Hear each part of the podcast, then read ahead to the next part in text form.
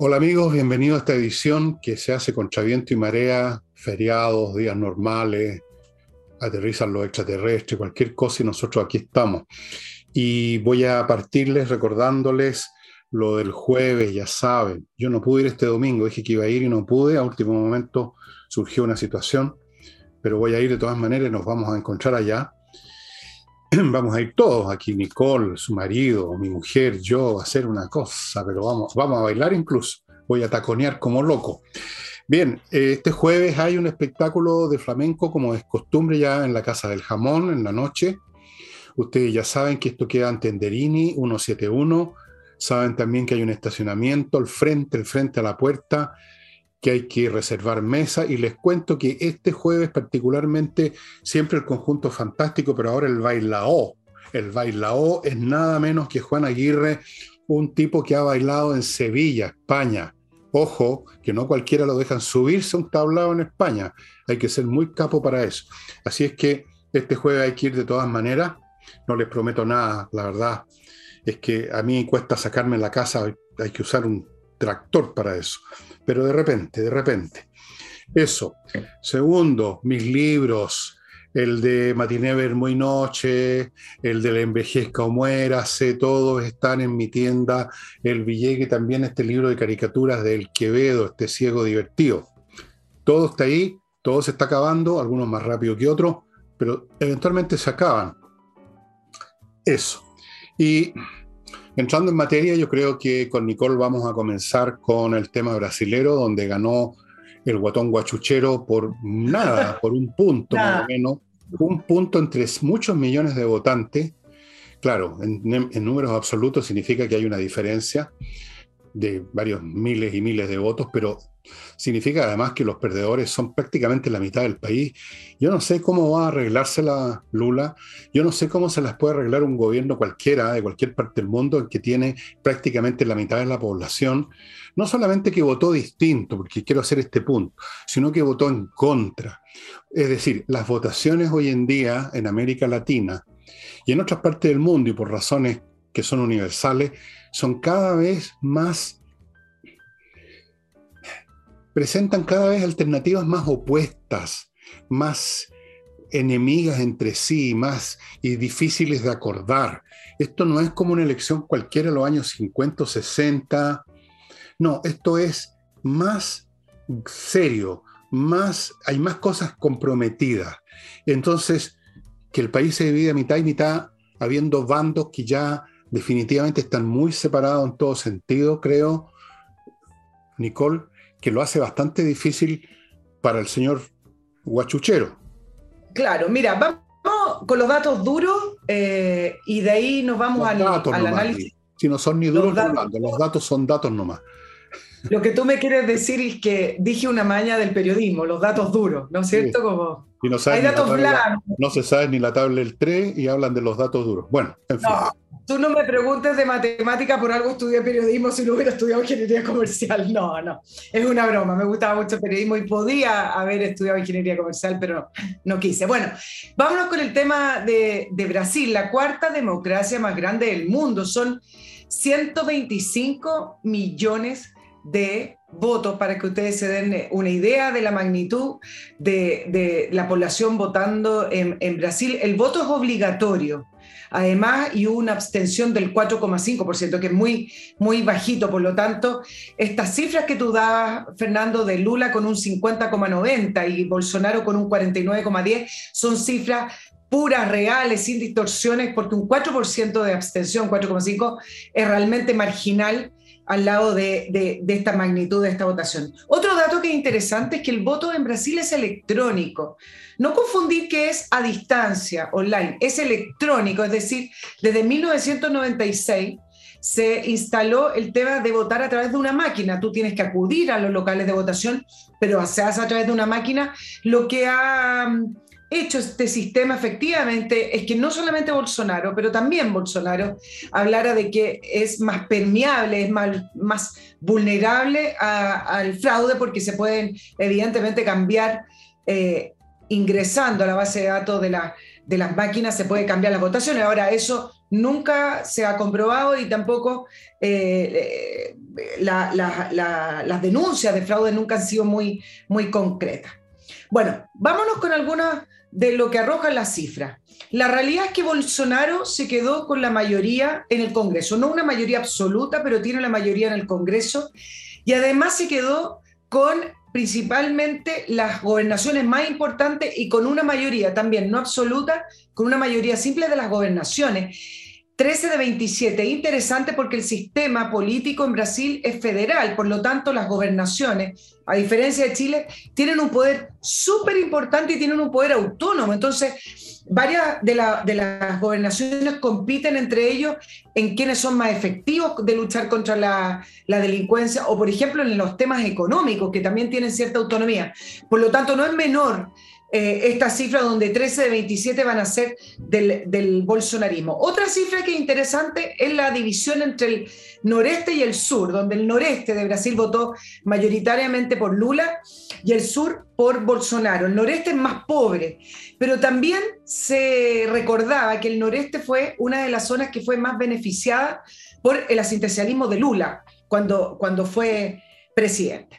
Ahora, hay un dicho chino que a mí me gusta mucho, y si no es chino, Fernando, tú me corriges, pero yo entiendo que es chino, que se dice, nunca se cruza el mismo río, estamos de feriado hoy día, nunca se cruza el mismo río dos veces, y esto es porque las condiciones siempre están cambiando. Y el Lula que ganó hoy no es el mismo Lula, Lula eh, es mayor, por cierto, tiene 77 años, viene de la cárcel, y Brasil no es el mismo. Brasil es muy distinto al Brasil que, que dejó Lula y que dejó en manos de Dilma eh, Rousseff. Lula salió con un 80% de popularidad del gobierno con una, después de su segunda eh, reelección. Pero hoy Brasil es distinto. Partiendo por el bolsonarismo que algunos llaman, el Partido de los Trabajadores no tenía, no tenía la fuerza de un, de un eh, conglomerado y de un partido político eh, en los momentos en que gobernó Lula, como lo tiene hoy Lula con el bolsonarismo y el propio presidente Bolsonaro con prácticamente la misma votación que él. Entonces, ya eso lo hace en, una dimensión distinta. La economía. Y acá hay un, un, tema que es digno de análisis, porque la economía de Brasil venía, venía repuntando. Económicamente Brasil volvió en la senda del crecimiento con Bolsonaro. Bajó los impuestos, sacó varias de las subvenciones que, tenían el, que tuvo el Partido de los Trabajadores de, ese, de este asistencialismo que le estaba contando. Y incluso con toda la crisis económica mundial, Brasil ya llevaba tres meses bajando la inflación, eh, subiendo en el empleo y aumentando la producción. Por lo tanto, el hecho de que Brasil, incluso repuntando económicamente, haya optado por Lula me parece que es, un, análisis aparte, pero también creo que no se puede dejar de lado en ese punto el tema de la pandemia. Me parece, si mal no me equivoco, que no hay ningún gobierno, incluso aunque lo, lo, lo haya hecho bien, si es que se puede decir bien durante la pandemia o posterior, que haya sobrevivido a la crisis pandémica, ya sea por hastío o ya sea por las condiciones económicas. Miren lo que le pasó a Trump.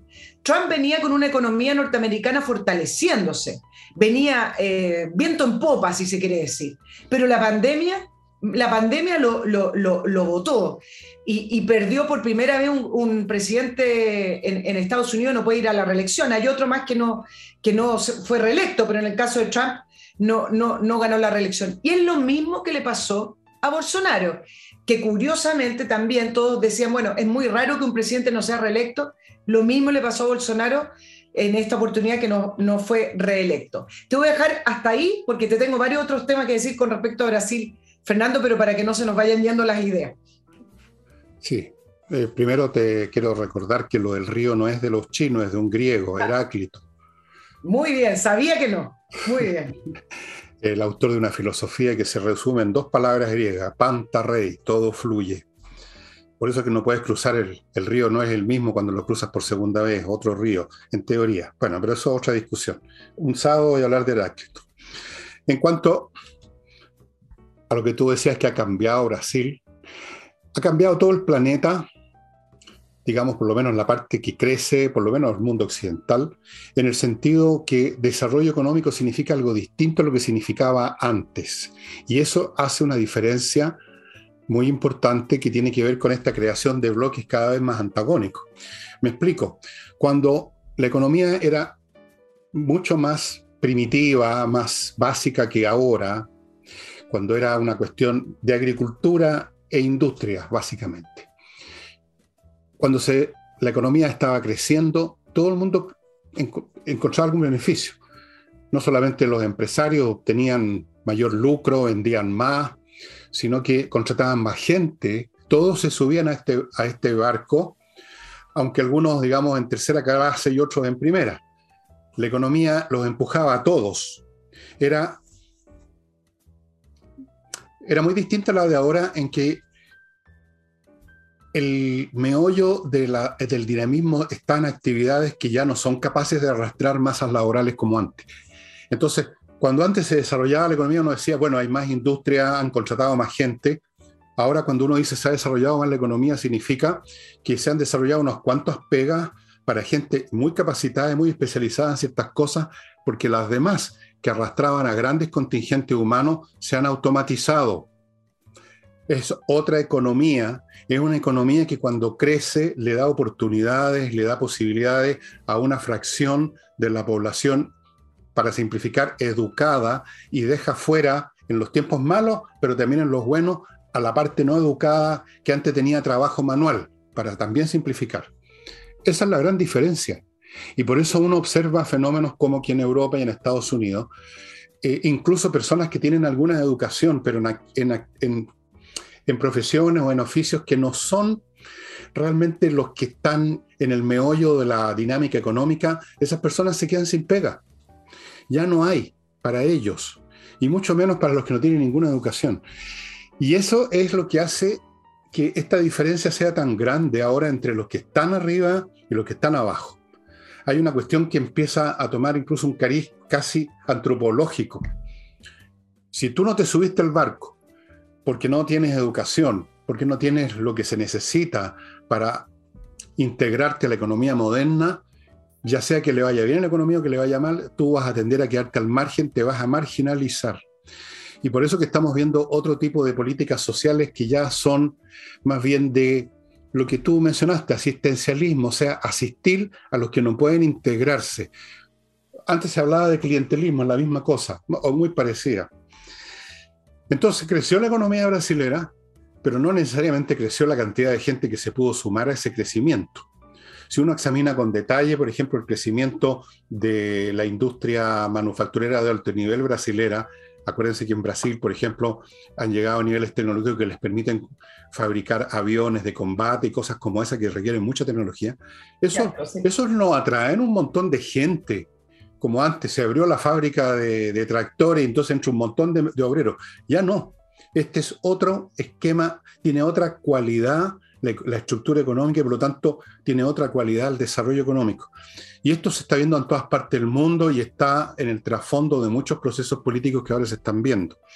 Así es que llega Lula, que como todos estos gobernantes de izquierda ofrece dádivas disfrazadas bajo el nombre de gasto social, asistencialismo o como tú lo que, o populismo, depende de cómo lo quieras pintarse en buena, con buena luz o con mala, responde a este fenómeno estructural que está cambiando, por así decirlo, la historia humana en cierto sentido, que tiene que ver con la automatización, la mecanización, no ya la mecanización, la, la digitalización, que va a generar y está generando un mundo muy distinto en cuanto a las oportunidades económicas. Así que nada raro que en América Latina se ha formado un verdadero sindicato de izquierdistas que ofrecen lo mismo, pues. Fíjate, claro. Fernández, Boric, el mexicano que no me acuerdo cómo se llama, eh, ahora Lula, el guatón guachuchero, el señor en, Colombia, en Ecuador, en, en, Nicaragua, en todas partes vemos otra vez volver algo que parecía superado. Estos líderes populares, populistas, que llegan con una bolsa a repartir paquetes mientras dure la bolsa, por supuesto. Cuando se acaba la bolsa, se derrumba el régimen y entramos en este ciclo perpetuo. Sí, mira, con respecto a la, economía, justo fue uno de los puntos menos precisos y menos claros de lo que ofrecía o de lo que quiere hacer Lula. Ah. Bolsonaro se sabe, quería seguir bajando los impuestos, quería aumentar la libertad económica de Brasil. Brasil tiene varias barreras de entrada, por lo demás. ¿ah? Eh, era un poco la continuidad de lo que venía haciendo antes de la pandemia. En el caso de Lula, por primera vez no se le conoce o no se sabe muy bien qué es lo que quiere hacer. La realidad es que durante sus primeros mandatos, que es un poco lo que gozaron los gobiernos de izquierda radical en, Latinoamérica, hubo un ciclo de los, commodities, de los commodities muy alto. Y esa no es la realidad hoy de Lula. La realidad hoy de Lula es que está entrando a gobernar un país en una crisis económica y una crisis económica mundial donde los commodities no son hoy la estrella que le van a dar plata eh, en, la, magnitud que él necesita para el Estado eh, eh, del, que él quiere en, tamaño. Ahora, otro, otro punto que me, que me, parece interesante con respecto a lo, de, a lo de Lula son dos. Uno, la campaña que lo voy a dejar para después, pero otro tiene que ver con la corrupción. Y esto también tiene, es un, aspecto diferente a el Lula de sus primeros dos periodos, porque el tema de la corrupción de Lula está ahí latente. Lula no fue absuelto por ser inocente, fue absuelto por vicios de procedimientos, que son cosas muy distintas. Todos conocemos el caso de Lavallato, eh, en el cual está involucrada algunas constructoras como Odebrecht, que es uno de los esquemas de corrupción más grandes que se hayan conocido en Latinoamérica.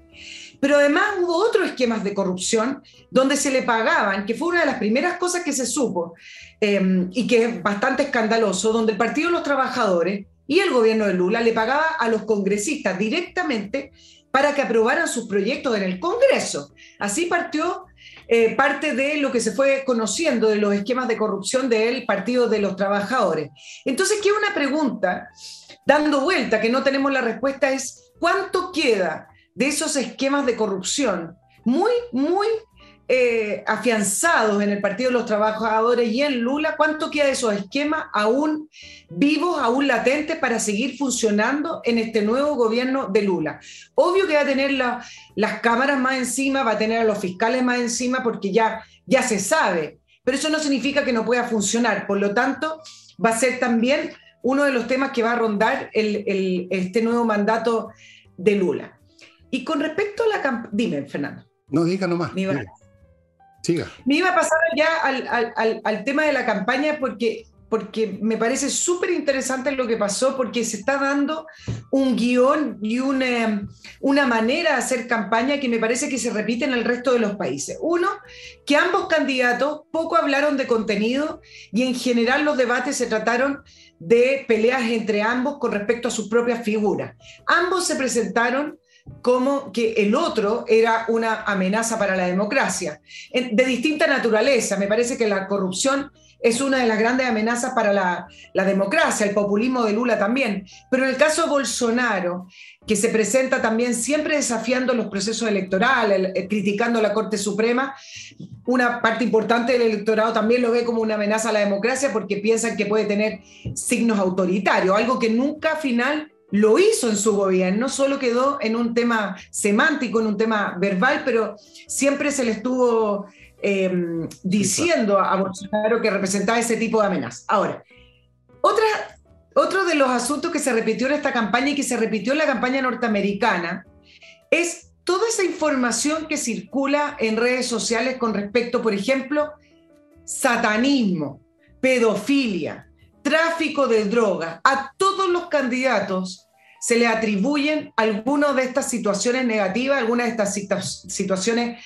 ilícitas, ilegales y tremendas. Pasó con Biden y con Trump y pasó actualmente con Lula, Bolsonaro y pasaban otras elecciones en, en Latinoamérica. Hay un guion que se empieza a levantar y que se repite en redes sociales y donde hoy podemos volver a concluir, lo dijimos para la campaña de Boric con Cast Hoy nadie tiene el poder del relato político de las campañas. Eso se escapó del control de los propios comandos y de los propios eh, candidatos, porque hoy los relatos políticos que se tejen en redes sociales van mucho más allá de los propios partidarios o de los propios enemigos de, los candidatos. Voy a mi primer, mi primer bloque, estimados amigos, y parto con un nuevo auspiciador al cual recibo con mucho gusto. Es un producto a propósito de lo que dije al principio, un producto informático. Eso es lo que está ahora desarrollando. Se llama CAME con K, ERP, y consiste en lo siguiente. Es un software financiero, contable y administrativo para las empresas de todos los tamaños. Sirve para todo, es muy flexible, o sea, prácticamente lo hace todo. Por ejemplo, sirve para saber si el negocio gana o pierde plata, que yo creo que es bien importante saber cuánto le deben los clientes que no han pagado, factura electrónicamente, revisar los estados financieros, controlar stock de los productos, procesar el tema de remuneraciones, integrarse con los bancos, integrarse con el Servicio de Impuestos Internos, con Mercado Libre y un montón de cosas más. En otras palabras, es un cerebro. Es un cerebro con un alto CI financiero lo hace todo, estimados amigos, súper versátil. Implementación en dos horas, planes desde 12 UF al año, o sea, una UF al mes. Amigos, para tener este cerebro funcionando para su empresa me parece una tremenda oportunidad.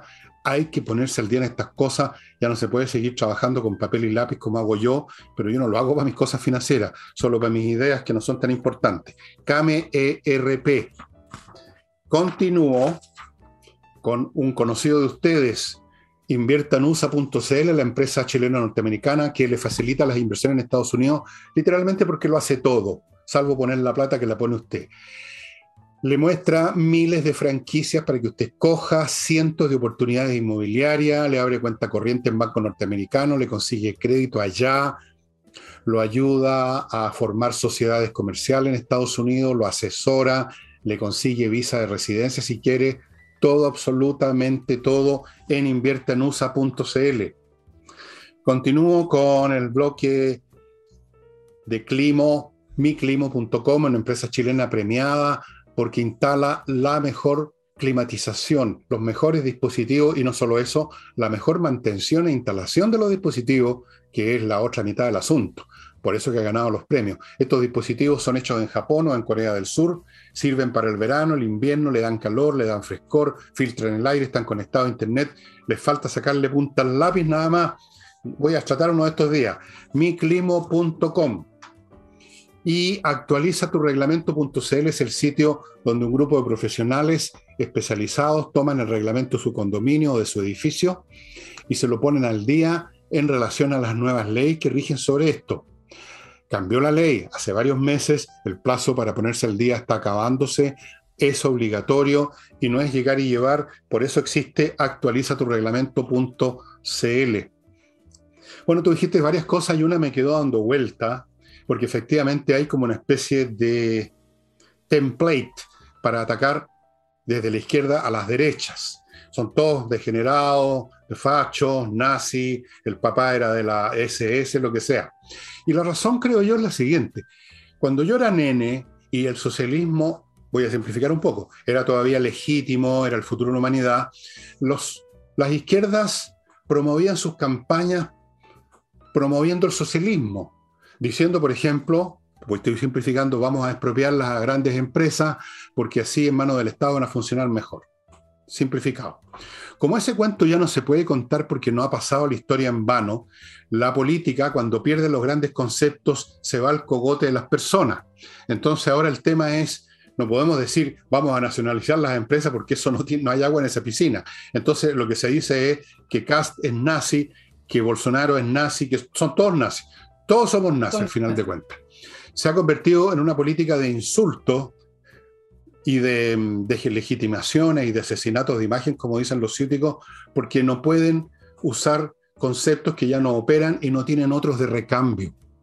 Y esa es la explicación de fondo, creo yo, de por qué observamos, observamos en Chile y observamos en Brasil y en todas partes la misma intensificación del ataque personal que, como te vuelvo a repetir, cuando yo era niño, y escuchaba las candidaturas, había cuatro candidaturas de Allende, lo principal no era legitimar al adversario, sino que legitimar el capitalismo.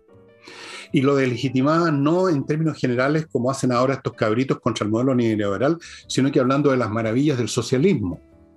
Y se hablaba, yo me recuerdo haber visto algún programa de televisión en que Carlos Altamirano decía, y los países socialistas crecen al 10% y todo lo demás.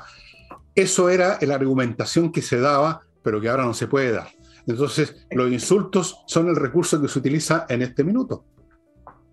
A, falta de idea. Y mira lo que pasó en el continente con la elección de, de, Lula. Tenemos a Petro en Colombia, Díaz de Canel en Cuba, Castillo en Perú, Arce en Bolivia, Boris en Chile, eh, Maduro en Venezuela, Fernández en Argentina y ahora Lula en Brasil. ¿Qué significa eso? Que tenemos solamente solo considerando en el, en el plano sudamericano, tres gobiernos de derecha. En el caso de Ecuador, con Guillermo Lazo, que en general cuando entró a la política no era de, de, centro derecha, pero se fue convirtiendo en de centro derecha. Luis Lacalle Pou en, en, Uruguay y Mario Abdo en, en, Paraguay. Eso es todo lo que queda de las ideas de centro derecha, por lo menos en lo que se refiere a economía en el continente, un continente con 40% de pobreza y al alza, según todas las mediciones de la CEPAL y de la ONU. Y entonces, muy contentos todos, especialmente Maduro, fue el primero en felicitar a, Lula. ¿Y qué se puede proyectar desde el punto de vista latinoamericano? Que Lula puede llegar a suplir, a, a llenar ese vacío que ha quedado con respecto a quién va a liderar a la izquierda latinoamericana. Maduro está desprestigiado, por lo tanto no puede ser él, menos días de Canel. López Obrador, AMLO en México, supuestamente cuando fue electo, con, ¿te acuerdas que él proclamaba la cuarta transformación de México, que son al final palabras semánticas también para poder decir cambio el modelo? Bueno, la cuarta transformación que nunca llegó en México o que no ha llegado hasta el minuto por lo menos. No puede llegar. En, este largo periodo, claro, no existe, periodo de, de AMLO, eh, decían, bueno, él se va a convertir en el nuevo líder de la izquierda latinoamericana, un vacío que dejó el propio Lula. Bueno, ahora con Lula saliendo de la cárcel y volviendo, no deja de ser curioso, saliendo de la cárcel y volviendo a ser presidente, eh, dicen, bueno, Lula puede volver a retomar ese liderazgo de la izquierda latinoamericana que no se que no se, eh, que no se empareje con un dictador, porque Lula no lo es por el momento, y además que reviva el Foro de Sao Paulo. Tú sabes que el Foro de Sao Paulo tuvo dos grandes fundadores, Lula y Chávez. Eh, una vez que ellos salieron del poder, el Foro de Sao Paulo fue perdiendo, fue perdiendo fuerza, pero ahora dicen que a lo mejor vendría este revival para nuestro continente, qué suerte que tenemos. Qué suerte, estamos, somos tan afortunados en Nación América Latina. Entre paréntesis, no creo que ni Lula ni nadie, mucho menos Boric. A Boric le falta literalmente peso, a Lula le sobra. Eh, por lo menos de guata, no, de cerebro ninguno de ellos tiene mucho. Nadie puede asumir liderazgo porque el liderazgo, como lo he explicado 458 mil veces, no es un tema personal, sino que es un tema de, ideas, de formular ideas que tienen una existencia objetiva. Algunos las plantean mejor que otros, pero tienen que estar. ¿Qué ideas podrían plantear los líderes de izquierda ahora si todo su modelo conceptual, filosófico y económico se derrumbó hace tiempo? Liderazgo para ir a dónde, en otras palabras. No puede haber un líder en, en, un estado, digamos, de estasis, de inmovilidad. Lo que puede haber es vedetismo político. Algunos son más vistosos que otros, hablan más que otros, son más populares que otros, son más simpáticos que otros, aparecen en más foros, los invitan a más partes, pero eso es vedetismo, no es liderazgo. Liderazgo es llevar a algún lado, vedetismo es mostrarse en el escenario nada más. De forma que no creo que, o sea, no va a poder ser líder. ¿De qué sería líder, dime tú? ¿Cuál sería su, su norte? ¿Qué estaría indicando con su grueso dedo de guatón el señor Lula? ¿Qué puede indicar Boric? Si no han podido indicar nada. Hasta el día de hoy no se sabe cuál sería el modelo con el cual van a reemplazar ese odiado modelo neoliberal. Todavía no se sabe, no he visto ningún papel, no he visto ningún discurso donde siquiera se balbucee sobre ese futuro. Todo queda en los insultos a las derechas y echar abajo lo que hay. Hasta ahí no más llegan. Entonces, ¿qué liderazgo? ¿Qué liderazgo? Pueden incluso revivificar, como dices tú, en lo de Sao Paulo, en el sentido que le metan plata, que metan más funcionarios, que se forran los bolsillos, que se den vueltas. Pero ¿a dónde van a indicar? ¿Cuál es el camino? Nicole, no tienen ningún camino que mostrar porque en el fondo el mundo en este momento tiene un solo camino, uno solo. O dos, si seguimos un modelo que a nadie le gusta mucho, que es el modelo chino pero como es tan feo el modelo chino, una sociedad donde hay más cámaras que habitantes, casos para vigilar las acciones, no es un modelo que, digamos, se ande, que se ande publicitando mucho, aunque es muy probable que vayamos para allá, el planeta en su conjunto, en un tiempo más, por un montón de razones, ya lo he dicho. Así es que, ¿qué liderazgo ni qué ocho cuartos? Aquí no hay ningún liderazgo. Lo que hay, a lo más es un sindicato. Podrían formar ya un sindicato, los, no voy a decir líderes, los vedettes los vedetos de izquierda de América Latina, a ver que desfilen en una pasarela, a ver cuál es más mono, cuál es más simpático, cuál es más encachadito. No sé, pues eso ya es una cuestión que las mujeres decidan. En, ese sindicato. ¿Ah? En ese sindicato apelarán, con, apelarán a los derechos humanos, apelarán al Estado emprendedor, innovador, eh, a un estado de, bienestar, eh, en contra del imperialismo, todas esas ideas que se repiten. Frases. Eso no son ideas, son frases. Son, frases. Y entre paréntesis, tú mencionaste una cosa. Claro, la única política, si podemos llamarla así, que pueden implementar es el asistencialismo, la repartija. Lo estamos viendo en Chile. Pues. Los bonos para esto, los bonos para más allá, las ayudas para los demás acá. En Brasil lo mismo hizo Lula.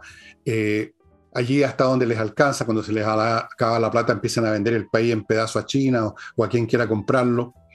Eso es toda la política que pueden implementar. El canibalismo, el canibalismo nacional, comerse a sí mismo, un autocanibalismo, autofagia. O sea, no comerse a otro, sino que comerse a sí mismo. Un dedo, después el dedo gordo, como esos tipos que están en un bote en el medio del océano y se empiezan a comer unos a otros, esa es la única política que pueden implementar. Y antes de darle la palabra a Nicole nuevamente, para que nos ilustre y nos ilumine, voy a mi nuevo bloque. No, no es nuevo, ustedes ya lo conocen. Mi próximo bloque es la palabra que correspondía. Edisur, editora chilena que está editando puros títulos importantes. Se los he mostrado muchos de ellos muchas veces, no les voy a repetir. Que Chesterton, que Salgari, que los chinos estos con los libros sobre estrategia militar, montones de libros de gran calidad, estimados amigos, que los están esperando en compañía 1025 o en edisur.cl, ediciones bien hechas, buen papel, buen material, precios súper accesibles. Edisur. Sigo con AutoWolf, que repara la carrocería de su vehículo en su casa en 24 horas. Nadie más hace eso. ¿Qué más quiere que le diga? Delante suyo, la reparación es y tiene que ser de primera calidad. Usted no va a permitir que le pongan masilla nomás a una bolladura. Usted está mirando. Es un trabajo de excepción y en 24 horas usted tiene el auto a la vista todo el tiempo y lo tiene listo para funcionar al otro día. Es decir, puras ventajas. Autowolf.cl. Continúo con kmmillas.cl también. Todo es .cl ahora donde usted puede vender las millas que acumuló en sus vuelos antes que las empresas se los hagan desaparecer de un paraguaso. ¿Qué es lo que ocurre? Vaya que mi Millas se las van a comprar con buena plata, estimados amigos. Y termino este bloque, se me está acabando la garganta a propósito, con compreoro.cl, el sitio que vende lingotes de oro, monedas de oro y lingotes de plata, de todos los tamaños, pero todos por igual, 99,99% de pureza certificado por la Universidad Católica de Chile. Señoras, señores, tener oro y plata es una garantía, es una póliza de seguro. El oro y la plata desde los tiempos más remotos, casi de la época de las cavernas, no, no tanto, se ha usado para intercambiar, son metales preciosos. Usted no está pensando en qué pasó con la bolsa de Nueva York, Usted tiene el oro, tiene la plata en sus manos y siempre van a valer. Usted las lleve donde quiera y en cualquier parte se las van a comprar. Compren compreoro.cl o en la dirección que está viendo a mi lado, en Alonso de Córdoba, o en el Duty Free de Iquique, o sea, la zona franca. Nicole. A propósito de ideas o de falta de ideas o de malas ideas, no sé cómo llamarlo, eh, y creo que se empalma un poco con lo que estábamos conversando. Hace, hace un mes más o menos vino Pablo Iglesias, ¿te acuerdas? El, el gurú de, de, Podemos, con mucha sintonía política con el Frente Amplio. Bueno, y hace, hace unos días vino la economista Mariana Mazzucato, que es ítalo-americana, y causó varias polémicas. Entre aquellas polémicas fue una que ella dijo en relación a que eh, está muy expectante los economistas por ver a Chile cómo resulta el experimento. No lo estoy diciendo textual para que no me lo saquen textual. Después, como le dijeron, bueno, en Chile nadie quiere hacer un experimento, ella cambió la palabra y dijo la experiencia, es decir, ver a Chile cómo, cómo va procesando la experiencia.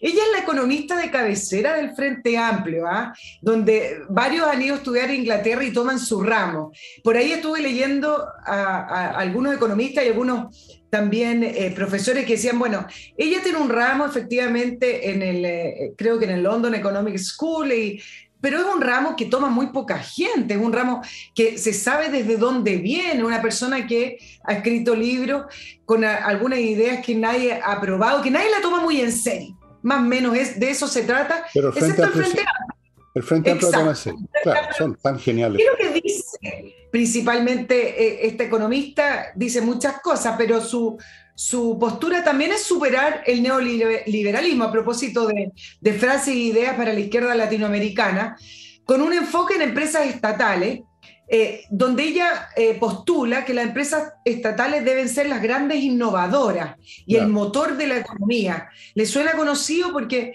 es prácticamente lo que siempre ha tratado de llevar adelante en su reforma o en su programa de gobierno el, presidente Boric y su programa, o la, constitución que fue rechazada, donde se repite y se repite superar el neoliberalismo eh, desde el Frente Amplio y el Partido Comunista. Bueno, es interesante, ya que estábamos hablando de, este, de, esta, de esta victoria que ha tenido la izquierda latinoamericana en este nuevo ciclo, recordar algunas de las frases, porque uno se va olvidando y se van repitiendo, algunas frases que dijeron esos antiguos, antiguos líderes eh, de izquierda de la, de la región. Por ejemplo, Chávez cuando comenzó con su nuevo modelo decía que el neoliberalismo era el camino al infierno. Esto lo saqué de una columna de Axel Kaiser y me pareció importante recordarlo. Evo Morales, que todavía sigue pululando por el continente, pero ni siquiera es muy bien querido ni en Bolivia, pero en Argentina lo acogieron. El neoliberalismo es responsable de todos los males de Bolivia, no, no los políticos, no la corrupción, no la, ineficiencia, no. El, neo, el neoliberalismo. Manuel López Obrador, de quien recién hablamos, habló de su cuarta transformación que nunca ha llegado y dijo que los 30 años del neoliberalismo en México produjeron los grandes problemas de México. Rafael Correa, que se tuvo que ir porque todavía no puede justificar los millones de dólares que no se encuentran por ningún lado del presupuesto de la nación, y se fue a refugiar a Bélgica porque tiene una señora de nacionalidad belga, dice que no va a permitir, o dijo en su minuto, no va a permitir ningún tipo de neoliberalismo en su país. Boric, ¿qué dijo? Chile será la tumba del neoliberalismo. Entonces, al final, ¿qué es lo que tratan de decir con esto del neoliberalismo? Y esto, de ahí me voy a ir al tema del Tratan de decir fin al libre mercado, o sea, al final de cuentas, eh, tiene tan mala prensa, tú lo has repetido varias veces, Fernando, con respecto a que hay cosas que hoy no se repiten, como por ejemplo el socialismo, o restringir el mercado, o hablar eh, de estatismo, etcétera. Bueno, como ya no se puede decir eso, dicen fin al neoliberalismo, pero en el fondo, cuando uno hace la bajada y ve los proyectos que se proponen con respecto al fin al neoliberalismo, son fin al libre mercado, bienvenido el Estado, es decir, mientras más Estado destruye, destruye la libertad de las personas, porque la libertad económica es esencial, es uno de los pilares de la libertad personal. Por lo tanto, eso es cuando algunos hoy repiten con respecto al neoliberalismo, creyendo, el fin del neoliberalismo, creyendo que va a ser una mejora, un poco mejor de lo que, lo que hoy existe. Ahora, ¿a qué vienen? ¿A qué vienen estos personajes? Y acá tengo una diferencia de opinión con respecto a algunos columnistas, porque se interpretaba la, la visita de Mazzucato con, con respecto a que viene después del plebiscito y se va con una gran, una gran derrota. No, a mí me parece que ella vino a cohesionar y a recordarle a la gente del Frente Amplio y al gobierno las ideas o los objetivos con los cuales ellos están en, política. Ah, vino a decirle, a hacerles una arenga en realidad, a que no se desanimen, previo a este encuentro en Cerro Castillo, este cónclave que tuvieron que suspenderlo y postergarlo para el próximo fin de semana, donde se supone que van a limar aspereza y hacer una, hoja. No me hagas reír. Y hacer una hoja de ruta para, para, para, para, este próximo meses para, para el gobierno. Y miren lo que repitieron durante todo este fin de semana eh, los partidos del Frente Amplio, entre comunes, Revolución Democrática, que uno dice, bueno, ¿leyeron o no leyeron el resultado del plebiscito del 4 de septiembre? Bueno, y uno dice, se van a moderar, van a entender. No, esto fue literal lo que recogí del fin de semana de todas las entrevistas que se le hicieron a distintos movimientos y partidos políticos del Frente Amplio. El gobierno de Boric debe tener sello de Frente Amplista y no convertirse en Bachelet 3. ¿Qué significa eso? De que eso del realismo sin renuncia para ellos es un pecado mortal porque no se renuncia y tampoco quieren hacerse cargo de las realidades de este país. Mira. Se deben seguir esta reforma. Y te voy a decir lo último de, los comunes para que me, me comentes. No se puede hacer un guiño al centro, eso es un error. No hay que moderarse ni renunciar a nuestras banderas o negociar con la derecha. Por el contrario, hay que poner énfasis en las necesidades de la gente y cumplir con nuestras grandes reformas. Bueno, esta gente, ¿cómo decirlo? Esta gente es penca simplemente. No entienden. No entienden. Toda su visión del mundo es la filosofía política y económica de los chantas, de los perdedores, de los losers. Por eso que odian la libertad, porque es en la libertad que se explayan, obviamente, desnudamente, las diferencias de talentos, de habilidades. Ellos quieren retornar al modelo cultural de las tribus paleolíticas, más o menos. Y como son pencas, se hacen discípulos de gurúes pencas, como esta niña. Yo tengo amigos que trabajan en la London School of Economics, así que tengo una idea de quién es ella y efectivamente no le dan pelota, eh, no le dan más pelota a la que me darían a mí si yo sacara una tesis económica basada en que hay que hacer una economía como la de los alienígenas o algo así. Eh, es, una, es un gurú al, peo simplemente, y como es Pablo Iglesias, y es claro que personas de poca inteligencia toman de gurú a personas de poca inteligencia porque una persona más elevada no la entenderían en primer lugar. No la entenderían, no querrían entenderla además. Entonces, eso es una cosa. Segundo, como no son inteligentes, son porfiados, no, no escuchan, no ven, no entienden nada y se obstinan. Y como son poco inteligentes y se obstinan, son tarde o temprano destruidos políticamente, debieran echar un poco de una mirada a la historia. Ellos mismos se ponen en un, se arrinconan, se encierran en una postura perdedora y pierden. La historia se encarga de exterminarlos políticamente como ha ocurrido tantas veces. Y eso es lo que va a ocurrir en Chile. Si, como no sé cómo se dan cuenta que se está formando una situación de reacción ante ellos que ya yo creo que abarca por lo menos dos tercios de, así, de, los, de los votantes, de los habitantes del país, y que abarca a muchas otras instancias que no son ya individuales. Y eso es lo que se está formando y ellos no lo ven y entonces no van a renunciar a nada, no van a moderar nada, no van a cambiar nada, no van a modificar nada y van a seguir en el mismo camino suicida, destructivo. Y lo único que uno puede lamentar, porque yo no lamento en absoluto que desaparezcan políticamente, es que arrastran al resto del país, lo arruinan, le producen daño, echan a perder la economía, se va gente. Ayer, este fin de semana, me enteré de otras personas, y eso que yo me muevo re poco, Nicole, eh, gente que yo conozco de más o menos de mi ámbito que se están yendo del país. Y se está yendo gente buena. Si no se va, el, eh, lamentablemente no se van ellos. No se van los ministros de Boris, no se va Boris. Se va gente buena, gente que profesional, gente talentosa. No se van los chantas. Así es que. Claro, mira. Que, que, sigan escuchando esto, a estos gurúes y que se sigan eh, encerrando en su error y en su pequeñez mental eh, eso nos asegura que están ellos mismos, digamos, firmando su sentencia de muerte política a mediano plazo o corto plazo. Porque eso es lo que va a ocurrir inevitablemente. La realidad no tolera tal nivel de incompetencia y de torpeza. Yo estoy tranquilo en que así va a ser, lo he visto antes y lo voy a ver de nuevo. Mira, eh, eh, efectivamente el tema de cómo se van arrinconando, por lo menos las cifras que arrojan de aprobación es lo que, lo que están diciendo. En eh, una aprobación del presidente Boric de 25.4%, desaprobación de un 63.4%. ¿Qué es lo que te está diciendo esa cifra? Si ustedes no lo recuerdan, yo se los recuerdo, en primera vuelta Boric sacó un 25%, 25 fracción. Esa es la base con la, cual, con la cual actualmente se está quedando el gobierno, su mm. base dura. Pero hay un problema adicional que tiene el gobierno del presidente Boric hoy, que esa base dura puede seguir disminuyendo. disminuyendo ¿Por qué? Porque hoy la gente de, base del Frente Amplio, por eso les estuve leyendo esas frases que, recopilé el fin de semana y, em, previo al, al conclave, están presionando al gobierno para que siga adelante, adelante con la transformación del modelo y las grandes reformas estructurales que prometieron. La gente de base del Frente Amplio está molesta con este gobierno porque considera que es un gobierno tibio. ¿Y qué está pasando con el Partido Comunista? El Partido Comunista está perdiendo la paciencia. Eso no significa que vaya a salir del gobierno, yo no lo creo. Les conviene les sirve estar en los cargos de poder que tienen, están adentro en la moneda con todo, por lo tanto el Partido Comunista no va a salir.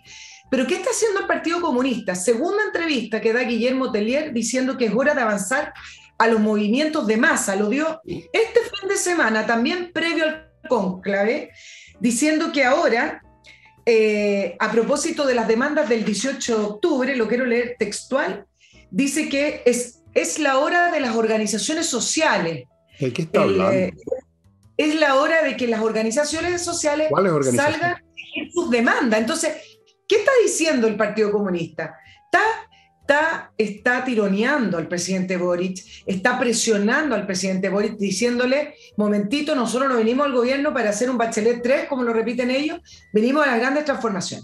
Entonces, ese es el 25% que tiene actualmente el presidente Boric y que puede seguir bajando si no le da y no hace los gestos que está esperando su base, eh, su base dura de, gobierno. Y por el otro lado tiene la ciudadanía, que ya le dio la espalda en siete meses de gobierno.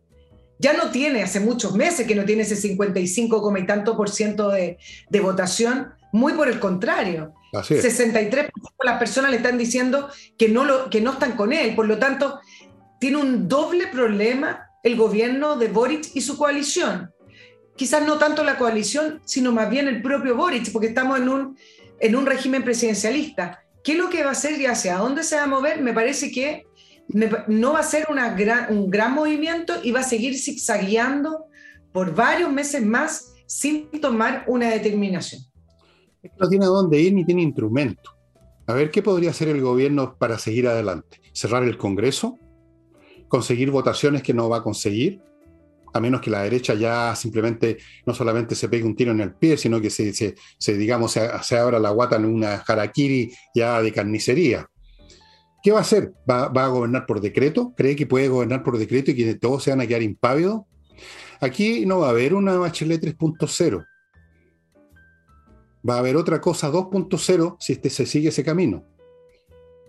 No tienen por dónde. En cuanto al Partido Comunista y sus masas, que por Dios que les gusta la palabra masas, habla mucho la psicología de los comunistas, este amor por las masas, por la, por la masivo, por los grandes colectivos. ¿Cuáles masas? ¿Cuáles movimientos sociales? ¿Van a sacar eh, a lo mejor a los profesores una huelga, profesores? Puede ser. ¿Van a parar la ANEF? Pero eso no son movimientos de masa, esos son manipulaciones sindicales, gremiales. ¿Qué movimientos de masa? ¿O nos están amenazando con otra insurrección tipo octubre del año 19? Esas cosas no van a funcionar como funcionaron en el año 19. No por el gobierno en todo caso, no por el gobierno. Entonces, este es un gobierno y es una coalición enseguecida por sus torpes ideas, sin medios para a la fuerza salir adelante y que por lo tanto, repito, están históricamente condenados. Son como esa película del muerto andando, ¿cómo era? Muerto caminando, condenado caminando. Son eso. Y ustedes lo están viendo ya, que este gobierno es un zombie en todo lo que hace. Y, sí, y yo, como soy una persona con instintos realistas, digamos, veo esto y no me dejo engañar por las frases de Tellier y por las tonterías y por los gurúes que aparecen y desaparecen y por los Pablo Iglesias y otros tarados por el estilo, veo lo que está ocurriendo y ahí están las cifras de la encuesta, ahí están las cifras de todo orden de cosas, ahí está la realidad política, ahí están los dirigentes que se van, las personas que espiritualmente se alejaron de, de Boris hace rato, que, cosa que se manifestó el 4 de septiembre, que se manifiesta en la encuesta, y muchas otras cosas que la gente no ve y que están ocurriendo bajo tierra, este gobierno no tiene piso, no tiene nada. No tiene ni las masas, no tiene ni, la, ni el Congreso, desde luego no tiene a los militares, no tiene a las primeras líneas, e incluso tiene enemigos adentro, como tú muy bien dijiste. Hay sectores ahí que les parece que es muy poca cosa lo que ha hecho o no ha hecho Boric, y se les genera una oposición desde la izquierda ahora también. Los comunistas no se van a bajar efectivamente, pero sí se puede bajar el Frente Amplio, pueden haber una serie de situaciones. Y bien, vamos a ver, eh, antes de continuar, no me acuerdo a qué hora empezamos, pero no creo que quede mucho. Ok, voy a mi próximo bloque.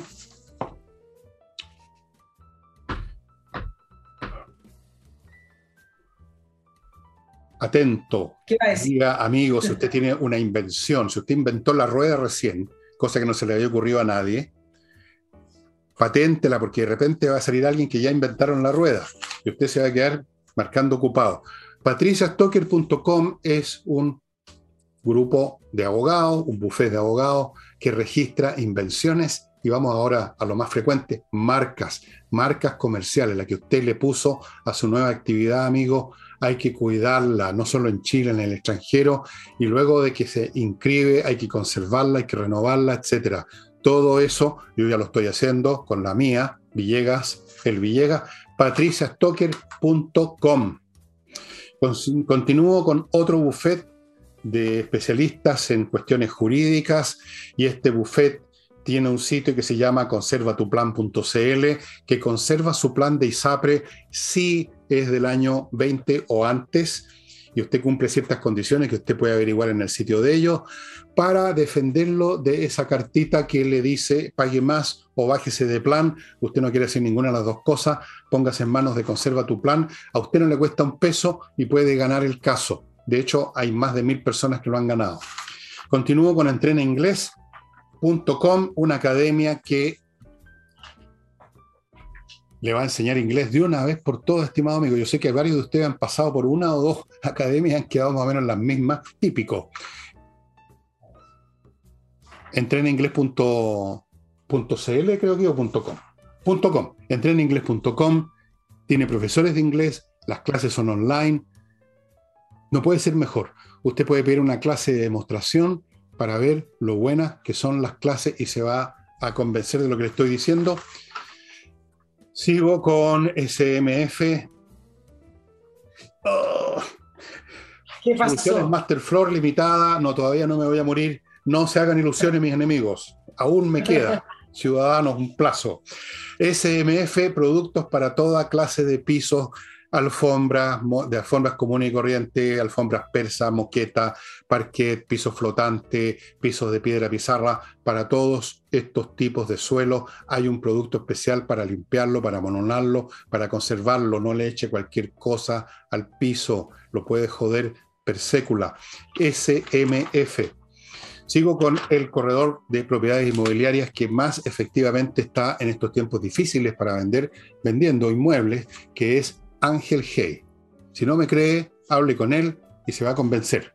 Y termino diciéndoles que ya quedan muy pocos artículos en espacioajedrez.com a estos precios muy rebajados, 40, 30% para que usted adquiera un tablero, adquiera las piezas, el manual para los niños, todo eso viene junto, entre paréntesis, los relojes digitales de distintos colores, hay algunas combinaciones de productos también con precios especiales y desde luego están los cursos siempre disponibles.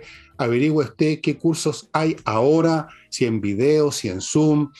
para quienes, hay en general cursos para todos los niveles de jugadores, desde el nivel más que apenas sabe mover las piezas hasta un nivel de jugador, digamos, más o menos experimentado, que quiere saber más, para mujeres, para niños, para hombres, para todas las edades, para todos los sexos, para todos los gustos, con Pablo Tolosa, chileno, maestro internacional del juego. Nicole. Eh, sí, cortito un comentario porque tú hablaste del Partido Comunista y en la entrevista que dio el fin de semana Guillermo Tellier, Em, hablando de avanzar en múltiples frentes, con varias reformas en paralelo, esa es la idea, llevar adelante el programa y que además en paralelo esté el nuevo proceso constituyente, dijo que, y quiere recordar, y por eso lo dice, cada vez que Guillermo Tellieri que pues dice, uy, se me escapó esa palabra, o dice, no me di cuenta, no, no es verdad, él sabe perfectamente lo que está diciendo. Dice que le recuerda al Ejecutivo que hay un montón de cosas que se pueden hacer sin necesidades de leyes o pasar por el Congreso. Yo, yo recuerdo cuando estaba la discusión de la, en la nueva, eh, con la constitución y el eh, proceso constituyente, que el ministro Jackson del momento tuvo la gran idea de decir que, que existían, en caso de aprobarse la nueva constitución, una serie de leyes y reformas que se podían hacer por decreto. Eh, han existido varios eh, episodios con este gobierno, no solamente a través del ex ministro Jackson, ahora el ministro de Desarrollo Social, pero no de, las Express. Han habido algunos episodios, no sé si muchos, pero algunos, y voy a sumar el de Guillermo Tellier, en que de vez en cuando le hacen recordar al Ejecutivo que ellos a través de ciertos subterfugios, como por ejemplo los decretos exentos, los decretos ejecutivos, se podrían saltar el Congreso. A mí me parece que no es para tomárselo a la ligera, porque todavía está ahí esas como ganas, el hecho de tener un Congreso que no es de mayoría para, para el oficialismo, es un Congreso difícil, es un Congreso fragmentado, que lo analizamos en el programa anterior, es un Congreso donde es muy, muy desgastante llegar a acuerdo o por último conseguir los votos. Miren lo que está pasando con la presidencia de la Cámara y el tema de Carlos Cariola. Entonces, ahí está un poquito como latente, como, eso, como esas bacterias que uno tiene pero que no salen todavía a flote, está ahí, ahí latente y de vez en cuando le recuerdan al Ejecutivo, mmm, existen ciertos subterfugios para poder gobernar y saltarse al Congreso. A mí me parece que hay que lo presente y no, no, no que sea una frase más. Bueno, si hacen eso, van a caer en la, más o menos en la práctica en que significó la caída de Salvador Allende, los requisitos legales, con otro nombre y las cosas no van a quedar así nomás. Si cree alguien, si cree el Partido Comunista que pueden salir con la suya haciendo eso, están sumamente equivocados.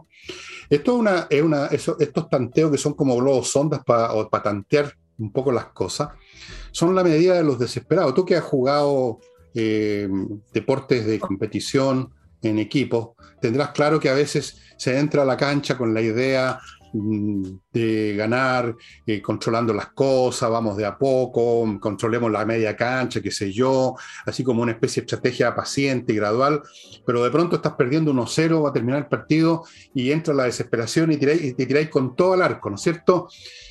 Y a mí me suena que esto de empezar a tantear eso es porque sienten que el esquema de ir de a poquito ganando, ganamos la proposición constitucional, luego ganamos lo demás allá, y entonces así nos vamos metiendo de a poquito la teoría del salame. El salame resulta que no funcionó, no había salame, había un fierro, no pudieron cortar nada, y entonces ahora, bien, se pasa al otro extremo. Ya no hay cautela, sino que hay audacia, hay atrevimiento, hay, temeridad. Es lo que están tratando ahora de hacer en las Fuerzas Armadas. Entraron, llegaron ahí todos estos asesores comunistas con la idea de cortar el salame en tajadita. Tuviste con lo que se toparon y ahora están con la idea, bueno, si no podemos hacerlo de a poquitito, porque les damos tiempo para reorganizarse, para generar una, una oposición ya más sólida, que ya la que se está formando, entonces, hagamos lo contrario, Blitzkrieg, actuemos rápido, eh, sorprendamos a todos, eh, shock and aid, dejemos la crema al tiro, tiremos todas las bombas. feta compli, como dicen los franceses, el hecho consumado, la política del hecho consumado. Pero aquí los únicos que no se van a consumar, sino que se van a consumir, son los que lo intenten. Good luck. Inténtenlo. Inténtenlo, por favor. Intenten eh, gobernar por decreto a ver qué va a pasar, estimados amigos. Pierdan la paciencia. Adelante. Welcome. You welcome. Bueno, el, conclave del, fin de semana del 5 de noviembre eh, va a ser un, momento de ver si es que efectivamente sale una, una hoja de prioridades. También porque además las bases del Frente Amplio y Partido Comunista están en malas relaciones con el socialismo democrático, porque dicen que al final eh, son ellos los que han eh, em, presionado para que el gobierno se vaya por, por otro camino, un camino que ellos, que ellos no quieren. Molesto además porque son los ministros con mejor evaluación y que además están en los cargos políticos más importantes. Obvio. Si los socialistas más que mal a esta altura ya se pegaron al cachofazo hace rato, que no funcionan los esquemas no neoliberales. Ellos pueden tratar de ponerle una capa pastelera de más, de más amorosa, de más asistencialismo, de más bono y más cosas, pero eso es una cosa externa al modelo mismo. Los socialistas hace rato que se dieron cuenta de eso. Claro que no quieren seguir el esquema del Partido Comunista y el Partido Comunista una vez más será derrotado. Una vez más van a pasar por la de Kiko y Caco.